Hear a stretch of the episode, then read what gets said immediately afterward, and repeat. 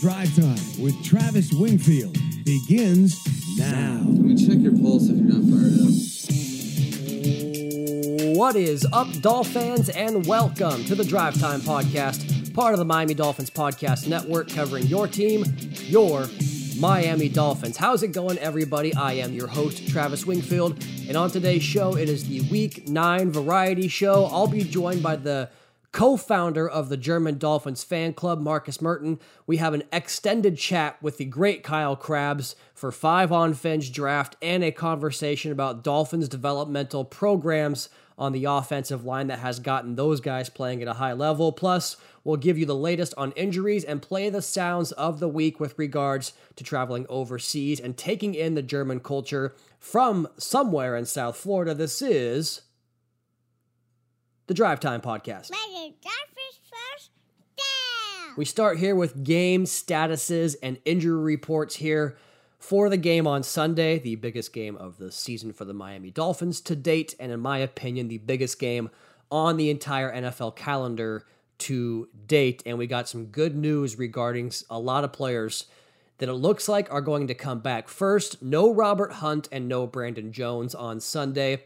But it does appear as though Miami, despite some questionable distinctions on the game status report, will get Terron Armstead, Connor Williams, Xavier Howard, and Jevon Holland back. Think about that. That's four guys that, in my opinion, belong on Pro Bowl teams within the last couple of years. Now, X did make it last year. He would argue that he probably didn't deserve that one. I think Connor Williams would have deserved one, but he didn't get it. So the whole idea of this, you know, teams getting better at the trade deadline concept Miami's doing that with their own returning guys that already know your playbook, that already know your system. So I don't think anybody is going to benefit from roster changes this time of season than the Miami Dolphins. I like the Chase Young trade a lot for the 49ers. I think he's the perfect candidate to come in there with Kris Kocurek and have a bit of a career renaissance there in San Francisco and go out and get himself a big contract in the offseason as a result. But people wanted to see Davante Adams traded, right? People wanted to see all these big time moves for, you know, marquee players around the league. And to come in mid season, pick up an offense, pick up a defense, and have an impact. We've seen the Dolphins defense with Vic Fangio take eight or so games to get clicking in unison, right? And it still isn't even there yet. To his point, Jalen Ramsey's not all the way back yet. When he does get back, when they get all these pieces back, then maybe you start to see the fruits of their labor, which how good does that work out for Miami that by the time you get to that three game stretch in December into January against Dallas, Baltimore, and Buffalo, you probably have the similar level of continuity on the defensive side in terms of how comfortable you are within your systems, within your rules, as you have with this Dolphins offense that came out from game one just humming with 466 yards through the air for Tua Tagovailoa. So that's a separate point in general. I just think the Dolphins are going to have their best team on Sunday they've shown this season. I think they're going to perform in their best game, their best uh, performance that we've seen all year long. And if the Chiefs don't do the same and don't match it, the Dolphins are going to win this football game. If the Chiefs do match it, the Dolphins still have a chance to win this football game. So I can't wait. I am just geeked. I am nervous. I am excited. I am fraught with anticipation, thinking the Dolphins are going to do something special and give themselves with the results that we get on Sunday, I think Miami wins this game. I think Buffalo loses on Sunday Night Football. I think you could put yourself ahead of the Chiefs in the AFC standings. I think you could create a two game cushion over the Buffalo Bills with the results of Sunday Night Football going the way I anticipate they will go, although I've been wrong before. Uh, did nail that Thursday night pick, though, by the way, when no one else was taking the Steelers, even though they're a terrible football team. They find a way to win those games, but I digress. So I just think that the Dolphins have a chance with the results of this week's games to put themselves in position on the bye week to make you as the fan feel better than you have in I, I would say better than you have since coming off that win in Denver to get to 5 and 1 back in 2002 before you found out about Jay Fiedler's broken thumb. You might tell me the Jets finale in 2008 that was pretty great, but did we really believe that team could even go and beat Baltimore in the first round at home when you threw four picks you know, Chad Pennington to Ed Reed in that game. Did you think that the 2016 win in Buffalo, as great as that was, and I went and got messed up at my father in law's house celebrating what was about to be our first trip back to the postseason in eight years? Did you think that team with Bacarri Rambo and guys like oh man, who's the linebacker? I'm forgetting the guy that called me out, Spencer Paysinger on Twitter, when I said that like as great as the 2016 season was, the Dolphins roster was not so great, and he was like, "Hey, you Dolphins fans should appreciate this team." I'm like, "Hey, I appreciate this Dolphins team more than anybody else. I'm just telling you, you had Bacarri Rambo off the streets starting in the playoff game because uh, Isa Abdul Quddus got hurt and Reshad Jones was out, and I think your third safety, I forget who it was, was also down. So I was just trying to be relative to that point. We are so far into the weeds. My point here is that I think a Dolphins fan come one o'clock Sunday afternoon in the East, 10 o'clock in the West, could potentially feel the best they have about their team in 22 years. And then Sunday night, with a Bills result, hopefully going in the right direction, potentially feeling better than that.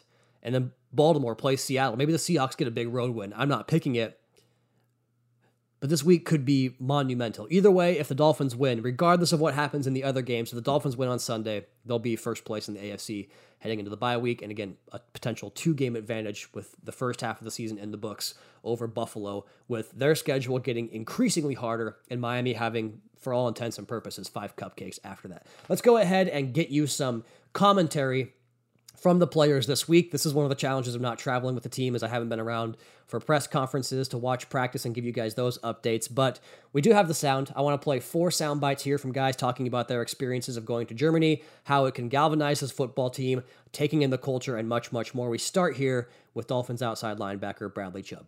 Anytime you get a chance to uh, expand the game that you that I've been playing since I was six years old, game that I love, um, game that I put my heart into anytime you got a chance to share that with a, a different group of people, different culture, um, no matter where it is, it's, it's a blessing. Um, it's a it's a huge opportunity. And last year in London was fun. I had a good time. Um, but this year in Germany, man, I'm with a special group of guys, and we got an opportunity to do something real special. So it makes the experience that much better, that much sweeter. He also talked a little bit about how last year's team kind of took the trip out to California as more of a vacation and it informed them to not do that because he thought they didn't play as well in the game. And going back, I always thought the Chargers, they had a good game plan, but it wasn't about the game plan. It was more that Miami just didn't play well in that game. So hopefully you learn from that lesson, you apply it here, and get a better performance in Germany. Let's go ahead and hear from Christian Wilkins, who is a man who knows how to immerse himself in foreign culture. Um, it's been so far so good. Um, I love being here. It's been a lot of fun. Um, just time spent with my teammates. I'm enjoying their company, getting closer with those guys, but also just you know it's special to be in another country. Um, you know, come, growing up in Springfield, Massachusetts, like one thing I always wanted to do was be able to travel. Um, I didn't think football would, you know, take me out of the country to play a game, and so this is special time for me. Just you know, kind of thinking how far I've come and just being here um, and having an opportunity to play a game. How about a certain Dolphins running back with heritage ties back to the country of Germany?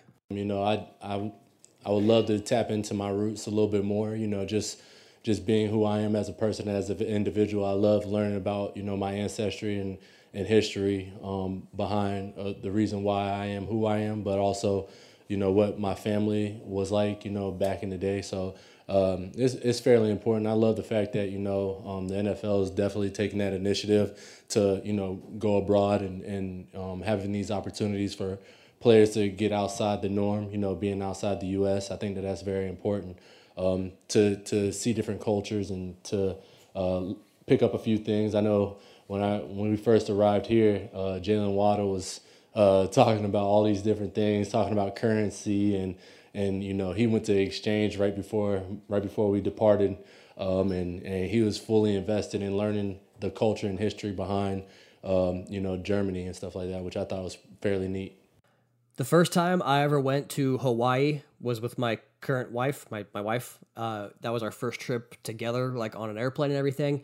And when I got back, I kept saying mahalo to everybody, even though it didn't track with what they were saying to me. And it reminded me of this clip of Alec Ingold when he was asked how he's enjoying Germany so far. And he said, Danke, which I guess is um, thank you. so, how is Germany so far, Alec? Thank you. Thought that was a fantastic moment. Here's Alec talking about going out with the team that night and uh, again how this entire trip has been galvanizing for the entire roster. Yeah, we went to uh, downtown Frankfurt, handful of guys, and um, no, I felt right at home. Ordered um, some beer and some brats, and had a great time. So, um, no, it was really cool to get around town, sightsee with the guys on that Tuesday. Coach obviously got us down here early. uh, just to experience Germany, right? And just get into that new uncomfortable situations with your teammates. Uh, I think that kind of brings everyone a little closer together. You get to learn together, and I think that's this is going to be a week that I think all of us are going to remember for a long time. So, um, doing our best to make it special.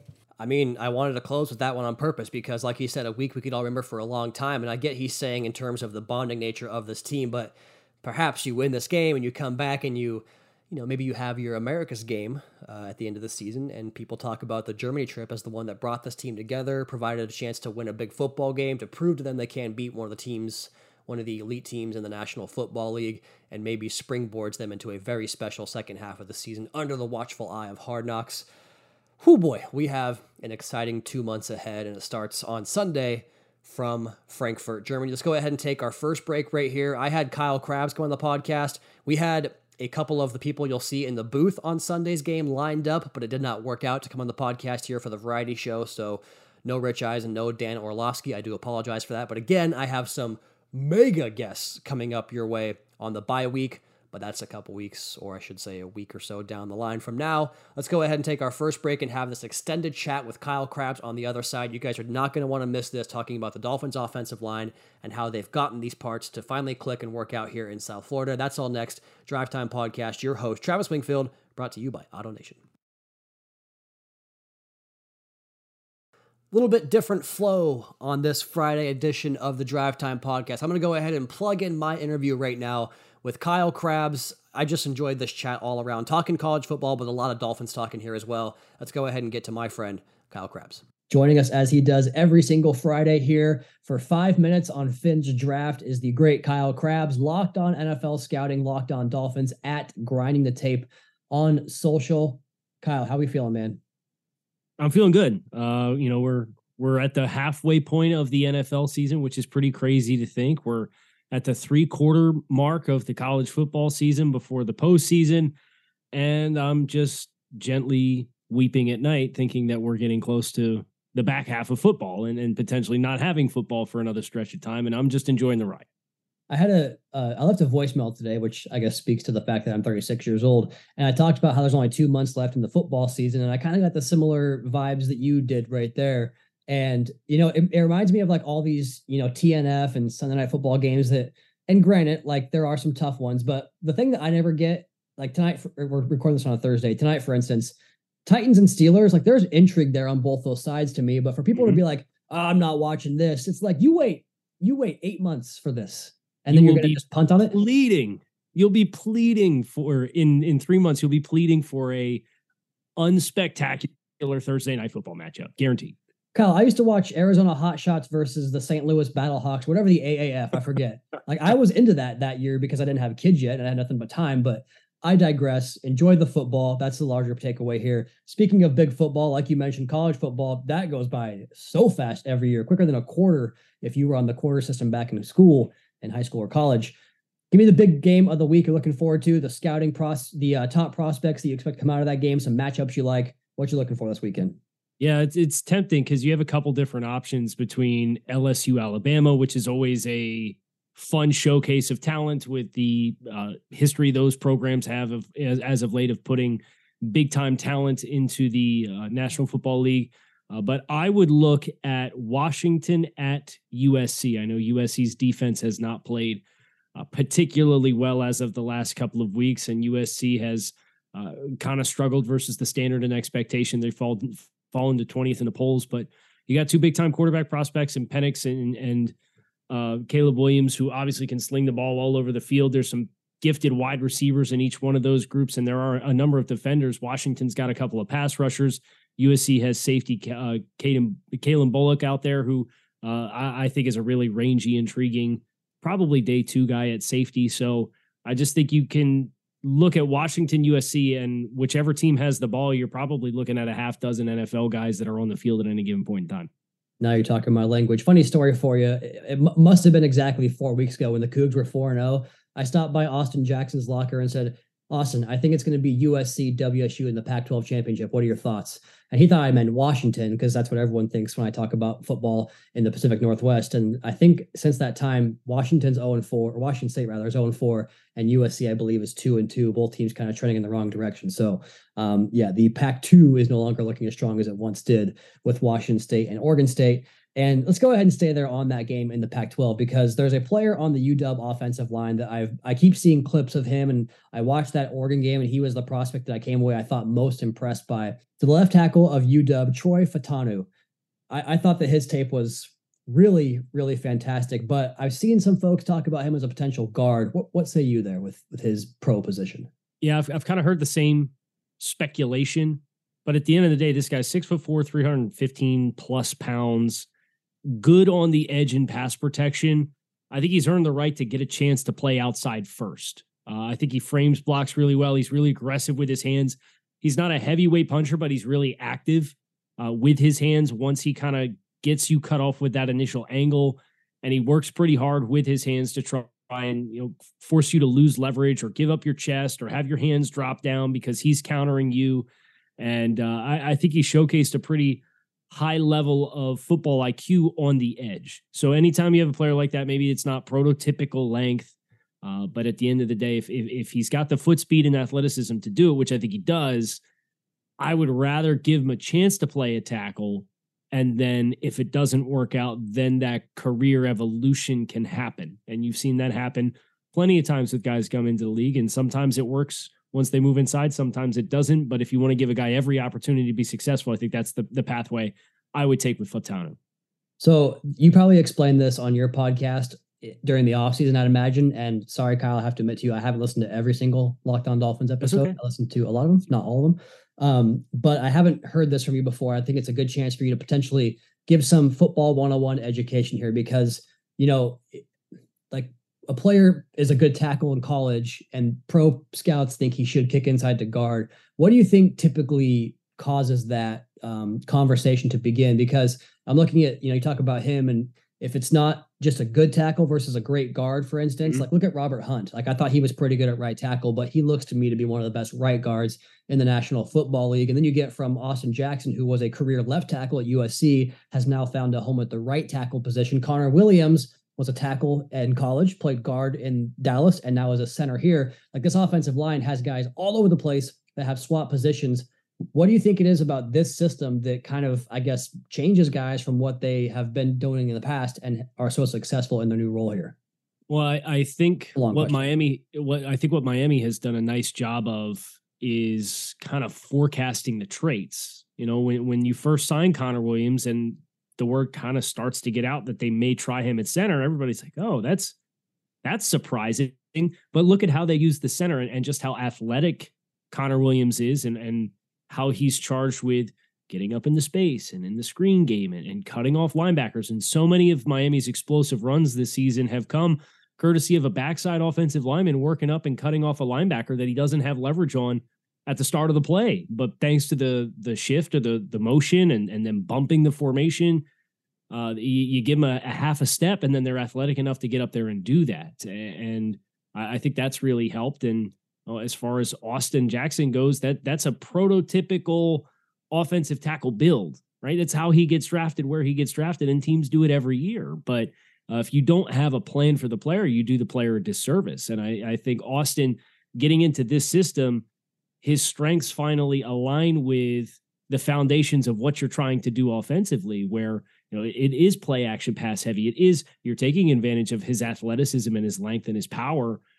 in the run game. It shows up, and then when you play action pass off of that, you you're negating so many of the strengths that defensive ends and pass rushers bring to the table, where they're teeing off on you because you're still dictating terms even on the passing plays. So I, I think just how it all pieces together and and the athleticism of Miami's offensive line um, ha- has kind of provided them with an opportunity to showcase if you can uh, properly identify traits and then you sew that together with what your core concepts are and how you run your offense that's where you can get cohesion on your offensive line even if they're not playing at the spots they played in college that might be my favorite part of watching the Dolphins tape every week is what you just talked about with kind of the hesitation and almost puts on the defensive line. Like they fire off the ball in a passing down. You see the defensive line's first step is kind of like to pop up and it raises their pad level and just kind of takes them out of the play a lot of the time. So it's it's working very well. And it also this conversation kind of reminds me of something that Mike McDaniel had said back when he was with the 49ers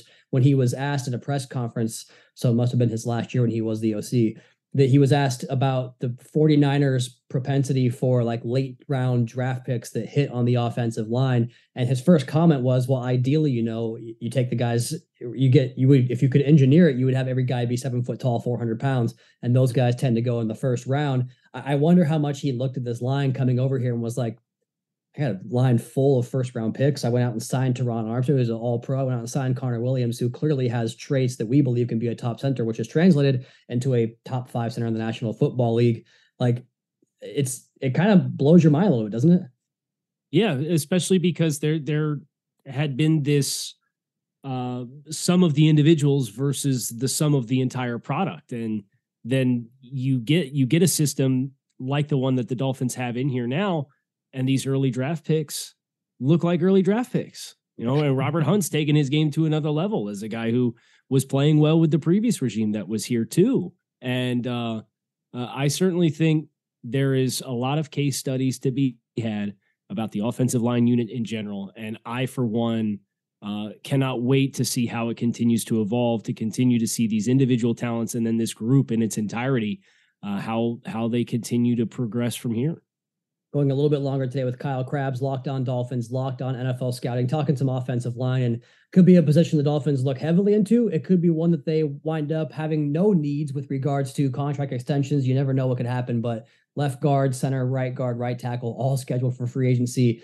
at the end of this year. If they're playing fantastic. It's a good class as well in college football. So, a fun conversation to have there. Let's go back to our typical chat here, Kyle, and give me a game off the radar in college football this Saturday, or maybe even tonight that you're looking at that uh, has some prospects you're, you're intrigued by. I, I will unfortunately turn down the Washington State game on the Pac 12 network because I don't have Pac 12 network, but uh, UCLA at Arizona at 10:30 on Fox Sports 1 uh, if you're on the Eastern Time Zone. Some sneaky talent in that game. Arizona, you know, they're they're 5 and 3. They've had some success. They knocked off Oregon State, I believe it was last weekend, or Washington State they beat. Yeah. Uh, they got Jordan Morgan at left tackle. They got wide receiver Jacob Cowing at uh, in the slot for them. They have some players and obviously UCLA has uh, is barking on the door of a 10 win season this year. And they've got uh, Latu at defensive end, who some people think could potentially be a top 10, top 15 draft selection when it's all said and done. So that's a game for me that, uh, keeping it again, unironically in the Pac 12, there's a lot of talent that's going to be on the field there. I mean, you're you're probably talking another half dozen to double digit NFL players that are on the field for that game and it's uh, the last game on the schedule for the FBS list this week. It's the latest kick, but it's worth it if you've got the sleep and energy to stay up and watch it. Well, you're you're posing a strong challenge here because we're going to finish on this conversation with Dolphins and Chiefs from Frankfurt, Germany, which kicks off at 9:30 Eastern. So Kyle, you're asking the fans to stay up until about 1:30 in the morning and then to have a turnaround for a 9:30 kickoff. How do you feel about that? Just uh sleep the rest of the day on Sunday, I guess. Just pull the all nighter and and get ready for a big game on Sunday morning. I was I almost was certain you were going to say sleep when you're dead, and I was going to laugh my ass off when you said that, but you didn't, so I won't. But I will finish up with this conversation because I I we do it every week, but I would hate to miss it this week. Big game, man. Big big fun game. I don't know how you feel about getting ready for it in terms of your coverage and content over the next couple of days, or, or I should say the last few days as we've you know put together our preview content and all that fun stuff. I it was fun for me because it kind of it had the feel of like an important playoff game. In all honesty, thinking about the potential of how I'll feel if we win, about some of the big plays you might celebrate, and just in general trying to find every single little nook and cranny you can that gives the Dolphins a potential opportunity to exploit and and go get themselves a dub uh, in a big game. So. What do you think, man? Have you felt the same way this week? How do you feel about the matchup? What's some big keys that you think might decide this one? Yeah, I think I'm a little less jittery than I have been for the last couple big games this season. Uh, obviously, you know, Miami was just on Sunday Night Football against Philadelphia and dropped a tough one that was a one score game until very late in the game uh, after a turnover. Uh, and, and I know after the game, Mike McDaniel talked about that environment being really helpful for this team as they continue to try to develop and progress to where they want to go. And then you consider Jalen Ramsey being back. I've seen you a few times tweet about uh, therm- thermometers or temperature changers. Yes, players. That's a Dan Jeremiah term. And that's Jalen Ramsey, right? So to have him ready for this game, to have Tyreek Hill ready for this game, uh, it it is going to be a great opportunity for Miami, and it feels like they're going to get some reinforcements from within for guys that are going to be ready to play in this game, and uh, really excited to see how it all shakes out. Yeah, man, it's uh, I'm I'm glad it's done out of the way early. I did a, a spot earlier in the week, um, and somebody asked me about having that early kickoff, and I, my thought was uh, that every time you, you you like it. Yes, I, I do. I would not want to wait. Like if you told me that yeah. game was Sunday Night Football, I'd lose my mind all day on. That's Sunday. true. Well, my my my argument was that when the Dolphins win, it just makes like my favorite part about Dolphins win is the rest of the games and then the content that comes as a, a follow up. You know, the highlight shows, the talk shows, the podcast that I'm into, all that stuff is just so much more fun when the Dolphins win. And a big Dolphins win, that's going to lead every show on Monday if they get it. So looking forward to it. Hey man, great chat. Appreciate you kind of stretching here for us on the show on this Week Nine variety show at grinding the tape on social, locked on NFL scouting, locked on Dolphins. Kyle, appreciate you, man. Thanks, Travis. How come those interviews recorded, I always sound way more muffled than otherwise? I'll have to figure that out on my own time. Uh, let's go ahead and take our last break right there. Come back on the other side and hear from the co founder of the German Dolphins fan club, Marcus Merten. That's next. Drive Time Podcast. Your host, Travis Wingfield, brought to you by AutoNation. And I'm very excited about my guest today because we only get these opportunities every few years with the International Series. And the first time ever the Dolphins playing a regular season game on German soil. I'm very thrilled to be joined today by the co founder of the German Dolphins fan club. He is Marcus Merten. Marcus, thank you so much for your time today. Hello, Travis. Thank you so much. It's a pleasure being with you. Thanks for having me. So, I have so many questions because it, it fascinates me as someone that tries to invest in, you know, as we call it, soccer, Marcus, and I apologize, I know it's football over where you're from as well, but investing in a sport where the games happen in the middle of the night to me is is fascinating. And so I wanted to get your perspective to start here.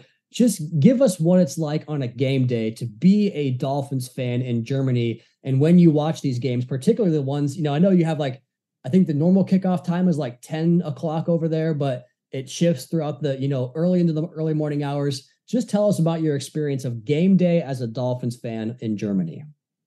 Yeah, uh, with pleasure. So, fortunately, is it is not that um, problematic. So, usually the the early games they start at 7 p.m. in Germany okay. when you watch them. So it's the, the the late games that start around 10 or 11 o'clock in the evening.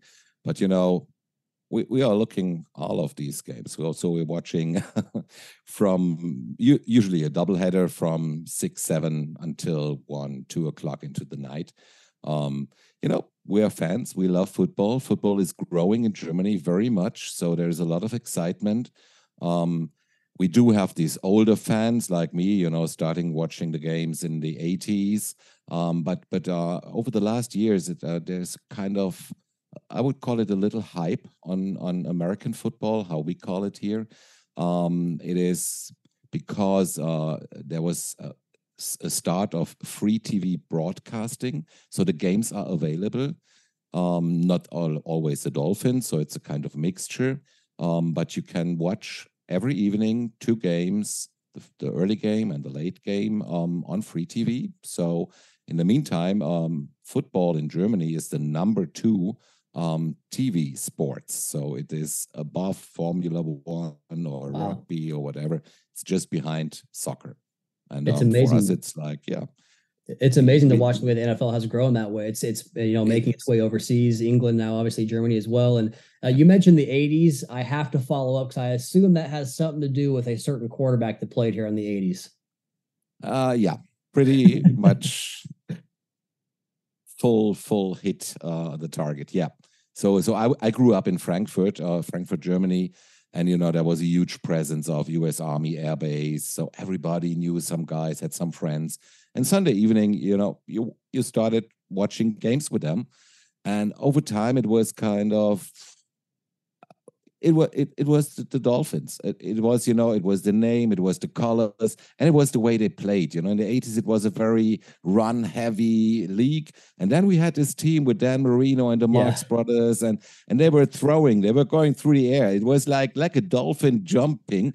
So um, and uh, you know, and it, and they were dolphins, uh, an animal that I always associate with intelligence, with speed, with elegance, and that was the way they were playing. So I, I was very quickly addicted to the Dolphins there. it, it, definitely hit me at a young age as well. It was a different era for me uh, in the late 90s. I kind of caught on to it, but uh, that same quarterback was still there at that time. And now we have a quarterback that hopefully can inspire some young generations as well in terms of getting plenty of Dolphins fans, not just here in South Florida, but across the globe and starting on Sunday in Frankfurt with the big game against the Chiefs. And you know, you mentioned watching the, the, the early game, seven o'clock, and the late game, 10 o'clock. That's you know our prime time games the evening game the late late one for us starts at like 8.15 so that one's in the early morning hours. But i'm wondering what is the game day setup like for you? Do you you know we have tailgates over here people have friends over they drink a lot of beer. What do you what does the game day look like for the german dolphins fan?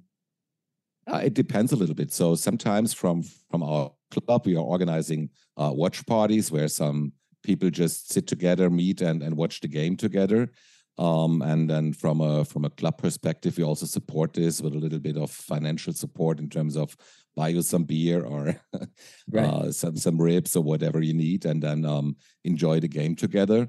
We always open in our Facebook group uh, a game day post to share our emotions and our cheering. And um, every Sunday before the first game starts, we are doing an Insta live talk. So just a little bit of preparation and hyping um, into the game.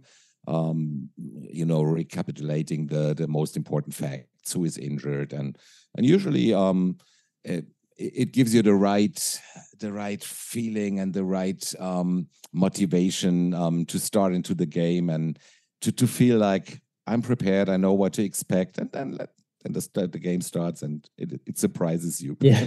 because it's always the same. You think about sure. yards and epa and um, all these tactical things and then something totally different happens. It's a, a unique experience a unique sport and obviously um, you know you're part you're a co-founder of this big fan club over there in germany. I'm curious the origins of that. How long have you guys been together? Uh, what's what, how did it kind of come together? And just kind of give us the the details on the german fan club yeah, so it, it all started in in 2016 um, when some some guys were looking around um, if and, and were worried um, they might be the only old fans in, in whole Germany. And then they started um, a Facebook group and tried to collect people from all over the social media.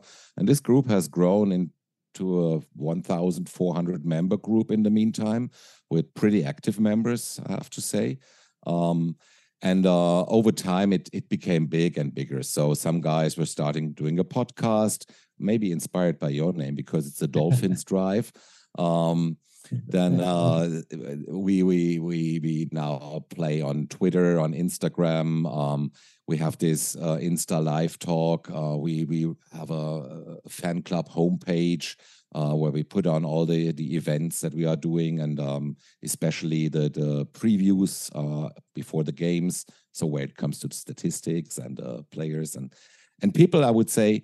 Um, they enjoy football within our club on, on, totally different levels. And that's the nice thing on football. You, you simply can cheer for a team, you can enjoy watching a game with some friends, or you can dig into tactical things or game plan or even one step ahead and, and think we're looking to uh, into the advanced analytics and check uh, the EPA uh, composite score for the, of the quarterbacks. And so there are so many different levels and there is no right or wrong. So you can enjoy it on on so much um, ways and you find your personal access to the game. So that's what I love so much. And the group is you know, all over yeah, I'm I'm smiling because you're talking my language. I mean, this is the stuff I cover on the podcast every single day. So it's it's really cool to hear that. And you know, it's uh I view like I'm a big fan of multiple sports. I love the Miami Heat. I love my my Seattle Mariners as a baseball team back from my home state. Um, I love my Washington State Cougars also back home. But like the Dolphins, the one team that I really dive into every single detail and I'm almost like, you know, obsessive about it. Other sports, it's more casual, laid back, and just kind of enjoy the show. And once it's over, it's over. I don't really, you know, sweat about it. But this team really kind of good or bad can get me thinking about the team for a couple of days after the fact. And speaking of a couple of days after, we are just a few days short of the game kicking off over there in Frankfurt. What's the buzz around town been like in anticipation of this game? I have to imagine you guys that are into the sport, into this team, are fired up to watch the Dolphins on home soil. Yeah, so I would say uh, there's a lot of buzz already.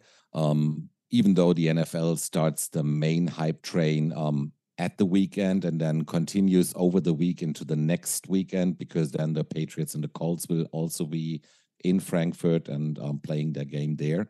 But you can already see um, banners uh, in, in, the whole town. Um, I think um, the the pub that we will take over together with the Dolphins is already um, uh, kind of decorated. So you have the the aqua um, signs uh, on on the windows, and, and you would easily uh, detect this pub to being the Dolphins pub.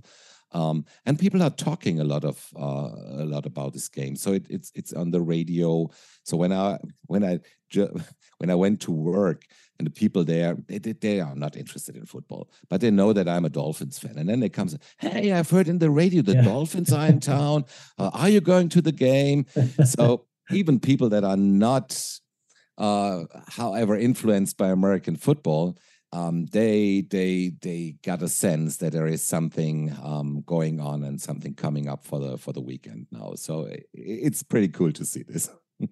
well, I mean, if if there was ever going to be a game to convert non-football fans into football, it might be this one because you guys might be getting arguably two of the best teams in the NFL heading over that way to play a big game. And it's it's for a, a, lot of you know playoff implications down the line, hopefully for both clubs here in terms of who wins this game. So I'll go ahead and finish up with this question for you. Marcus, what are you most excited about seeing with this Dolphins team in person? Is this your first time seeing the Fins live and in person? And what are you most excited about seeing? Uh, so, unfortunately or fortunately not. So, um, I have seen the Dolphins several times in the okay. States.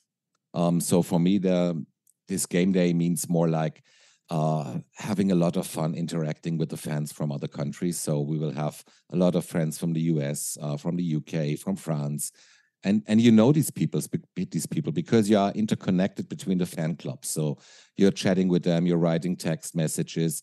Uh, and now it's the first time that we have all these guys together. You can meet them in person, uh, in a pub, uh, fully in a dolphin setting. So th this will be a lot of fun. But what you mentioned, um, it will be a big thing for a lot of us because um, a lot of German guys cannot afford just you know flying over the pond and, and watch the Dolphins in Miami or wherever. Um, some can do it, combining it with with their holidays or whatever. But for a lot of them, it will be the opportunity to see their Dolphins live. And um, that's outstanding. Yeah, I'm looking uh, forward to that. And even if you did not get tickets, I think you will still enjoy um, all the atmosphere in yeah. Frankfurt and being around with other dolphins and you know have this exchange. But for a lot of them, it will be their chance in a lifetime to see the dolphins playing live. You mentioned atmosphere. Do you think that the game day atmosphere is going to be just on that same level as a typical, you know, soccer match or football match would be over there? Like you guys expect to be pretty loud the entire uh, game? It will be totally different um, totally different because uh, when, when you watch a soccer game like like one watching a football game in the states you have you have uh, fans from one team and fans fans from the other team and usually they try to dominate them yeah. by making noise or uh, having their chance or something like that um, and this in, in Germany, it will more be kind of a party. So I expect 90% of the fans in the stadium neither being Chiefs nor Dolphins fans. So they will be just football fans or maybe NFL fans or just event fans. So they want to, to take this atmosphere and they want to, to just be part of this big, big day and this, this huge event.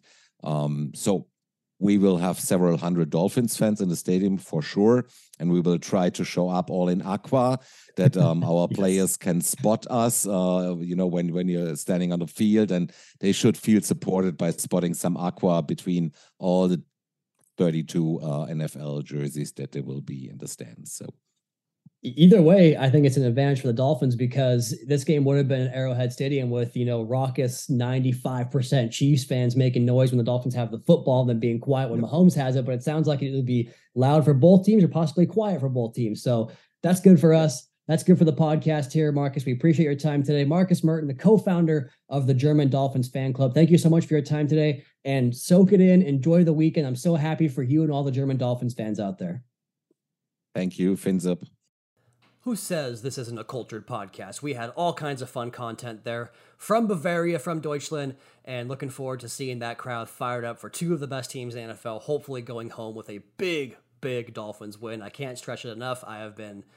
This feels like an AFC championship game to me, man. Like, just in terms of how I imagine that feels, because I don't know how that feels because it's been since 1990 friggin' two that we've experienced that. I was five years old. I think most of you probably weren't even alive then but it feels like that. I think this might be how it feels in terms of the anticipation of a massive game, the anticipation of every single play coming down to, you know, the game coming down to every single snap. It feels like in the moment.